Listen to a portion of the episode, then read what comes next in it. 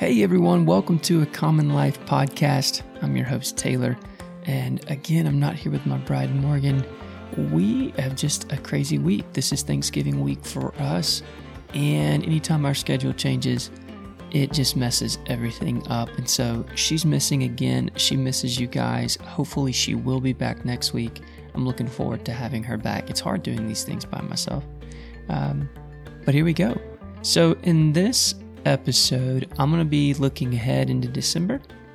And if we're already in December and you're listening to this, I'm just going to be talking about uh, the seasonal guide, the garden, what's going on in December, and really the purpose and point of this guide, this version of the newsletter, is really to give you some ideas and some guidance on, you know, the gardening things that are going on in the month and also some ideas on living seasonally if you want to um, try to just yeah embrace the season live with the rhythms. One of the things i wrote in the newsletter was how a few years ago we started doing advent calendar. And we would do it at night with our kids. And the first probably a couple years we did it, you know, we would start somewhat strong. We'd do it for a few nights in a row, and then eventually we would just taper off. I mean, the closer we got to Christmas, it would inevitably, our evenings would get filled up with events, and, you know, things would just tumble. And, and at the end of the day, Morgan and I are always so tired and so, if you're going to do what we wanted to do, which is slow down at night, have time and space to enjoy, and we would, you know, we, we wanted to light a can- candle and we wanted to listen to some music, potentially sing some songs, and have a chance to read, you know, out of the Bible or read out of a, you know, an Advent kind of devotional style book and um, not be rushed.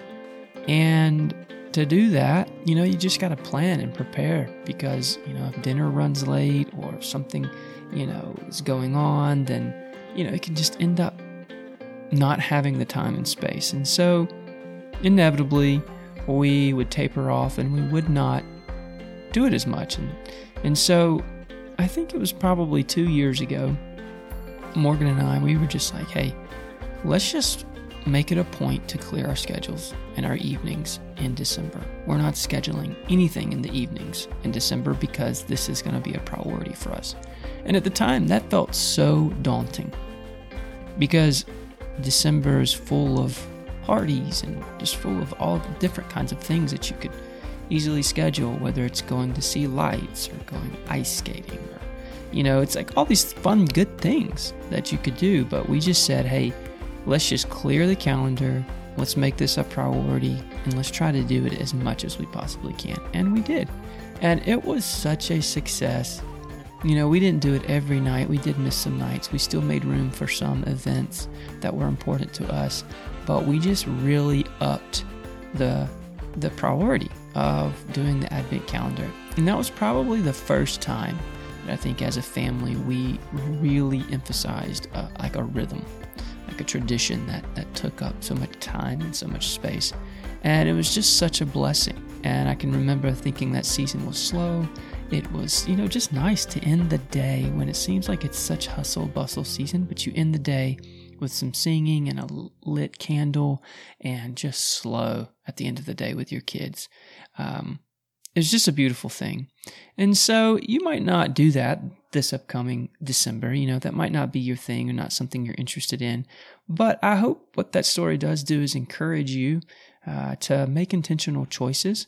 You know, if you do want to live a slower, intentional life and um, live seasonally and feel and be present in the moment that you're in with your kids or with your friends and with yourself, then yeah, I hope that story encourages you to to make some intentional choices, and um, I really do think you'll reap the benefits of that. So yeah, looking ahead into December, first let's talk a little bit about the garden. So probably not much going on in the garden as December rolls around. The days are getting very, very short. And so things really aren't growing a whole bunch right now. They're kind of probably just maintaining. And if they are growing, it is very, very slow. Uh, in our garden throughout December, we'll have some salad greens, and we seeded some. Uh, so this is right now in the week of Thanksgiving. So we just seeded some last week, so about the third week in November, and they're growing pretty slowly, but maybe they'll keep growing, and we'll have some greens in second or third week of December. We'll see. Uh, the first group that we seeded, they are beautiful. They look great. The ones that actually are growing well, um, they look great, and we're harvesting those and eating those in our salads. And so, if that's you, definitely keep harvesting, keep eating, and keep your eyes and ears open for cold nights because um, we're definitely going to get some during December, I am sure. And so, just stay prepared, keep that garden going, and see if you can make it into like February with some some of the the crops that you've got in your garden. Um, keep harvesting the greens and root vegetables and replenish the mulch in your garden with fallen leaves. Now's the time. I mean, our yard right now is covered up in leaves. It's crazy. Um, got a lot of work ahead of me for that. But most of those leaves, it's like gold. I will put them in the garden. And what I can't put in the garden, um, I'll put off into side flower beds and let that compost and uh, basically just in place. And throughout the year, I'll go over, scoop it up, put it in the garden when I need it. Also, uh, definitely start thinking about getting your seed books um, requested and ordered uh, because we're going to be seeding in January. Um, crops like broccoli, kale, cabbage, head lettuce, celery, kohlrabi. And then early February, mid February, we're going to be seeding like tomatoes and peppers. So you're going to want to go ahead and get ahead of that and uh, get your seeds ordered. A lot of times, especially after COVID, now it's kind of back to normal, but a lot of times seeds will be out of stock. Um, so if there's a specific variety that you want, uh, definitely get your seed books, seed catalogs now and get those seeds ordered. Um, if you have a compost pile outside, usually it rains a ton during December, January, February, and excuse me, you do not want your compost pile just out getting pounded with rain because all of the nutrients will just leach right out. So if you if you have an outdoor compost pile, cover those piles. Um, some ideas in terms of like living seasonally, um, to embrace kind of the rhythms of you know, creation and what's happening out in nature. Um, I really encourage you to try to pick up some journaling in December. Just start writing a little bit about last year, or excuse me, well, this year as it's wrapping up, and then look ahead a little bit. Like this is the season of dreaming, and think about like what you want your garden to look like. By now, we've kind of forgotten about the weeds and the hassle of the summer garden, and it's easy to dream. So let yourself dream a little bit and dream about that garden that you want next year. It's not a bad idea to go ahead and draw it out and figure out where you think you want to put stuff and plan, you know, here's my what I'm going to do in the spring, early spring, here's what's going to go in the summer and, you know, in the fall this is what I want to do.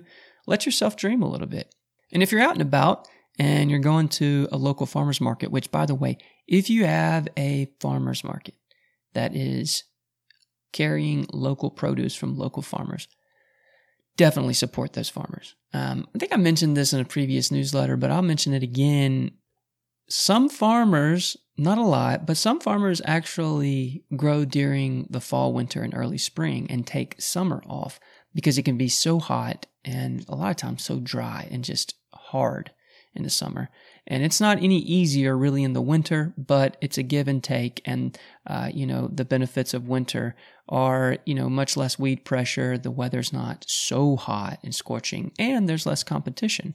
So if you have a local farmer's market and there are local growers there, definitely go and support them. And some things that you might find there are going to be like your, your brassicas, which is the cabbage family. So broccoli, kale, Brussels sprouts, collards, kohlrabi, cauliflower. All of those things are being harvested now. And again, the days are pretty short. So it's not really growing. Um, but farmers may uh, be leaving them out in the field and harvesting them and bring them into market as uh, the markets come. So, and they're really good. If you could harvest like a head of broccoli right now, out of your garden after it's been kind of, you know, a little chilly and it's gone through a couple frosty nights, that broccoli is so sweet. Same thing with all of your greens and kales like arugula. Now, to, in my opinion, um, a good salad harvested during you know, winter when the nights have gotten cold, um, is the best tasting salad to me. Which I keep saying winter, we're still in fall. That points me to something else that I want to say. The winter solstice is December 22nd this year. So that's an important date to remember. And uh, yeah, that's going to be the shortest day of the year and a great time to reflect and bid farewell to the diminishing daylight and welcome the onset of winter. Um, so, yeah, some other really cool things that are coming up uh, this month. Um, you'll be able to visit, sorry, not visit. Um, Elon Musk hasn't gotten us there yet, but you will be able to see Mercury. Uh, it's going to be low in the western sky just after sunset, and it's going to be at the highest point on December 4th. So early this month, uh, Mercury will be visible. And then we've got the best meteor shower shower of the year is in December, and it's the Geminids. I, it might be Geminide, Geminides, Geminids. I should probably know that mm, before I get on here and say it, but I'll go with Geminids. And it is this year the best night will be the 13th after midnight. And so the full moon is going to be on the 27th. And so the new moon is like the 12th or 11th this year, meaning, and the new moon's like where the moon is dark. So it's going to be really close to the new moon. So the sky should be really, uh, moon, it's not going to be moonlit. It's going to be really dark. And so the meteor shower should be really good for viewing this year. Uh, our family, we're going to try to do that. Um, it's always tough with young kids to get out. to get out uh, after midnight to wake them up, to wake yourself up. It's hard. But if you're going to do it for a meteor shower, this is the one. Yeah, so the 27th of December is the full moon this month, and it is the cold moon. Uh, it marks the arrival of cold winter air and the lengthening of dark skies. So um, that is the full moon for this month and the calendar of firsts. So, some things that you might be looking for that could happen. It could be the first time it happens this year. Um, Orion is going to be popping up into the sky. It'll be the first full viewing of Orion this year. And actually, this fall, because it does stretch over, I'm just not thinking that. That's true. So Orion is visible in the winter, so December, January, February, and so it was already viewed this year. Now that I think that. But for the fall, it's the first one viewed this in the fall. And also, you might see your first ice or frost flower. Have you guys ever seen that? I actually was on the Appalachian Trail uh, in November, and we saw quite a few. Um, they're really fascinating things, fascinating developments that happen as water oozes out of the ground and out of the stems of plants. Uh, frost flowers. So if you haven't seen one of those yet, be on the lookout. Also, first sighting of wintering waterfowl, fowl, northern pintails, buffleheads, hooded mergansers, so like ducks they're going to be coming down. And if you're a duck hunter, you definitely want some cold weather to push those birds down. And I wrote first bite of fruitcake. If you're going to eat fruitcake, apparently December is when you're supposed to eat it. And remember that these are just some ideas for you. So it's hard, man. December, like calendar of first, like, okay, what's the first thing that's happened? If you guys have ideas for November and December, January's not going to be easy either maybe, I mean, by the time we get February and then March, April, May, it's just going to be like boom, boom, boom, boom, boom.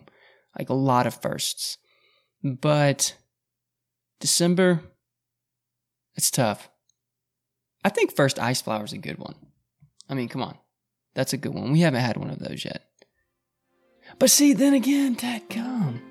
Because shoot, man, we probably had some in January and February. But seasonally, Seasonally, come on, seasonally it makes total sense. For the winter, the first ice or frost flower. Oof. Okay. Well, I think that's going to be it for this episode, guys. Thanks for bearing with me. If you made it this far, man, y'all are troopers. I hope it was a blessing. I hope you enjoy your December. Let it slow down a little bit, soak it up, and keep harvesting those greens if you've got them. And if you've got a local farmer's market, definitely go support those farmers. And until next time, happy gardening.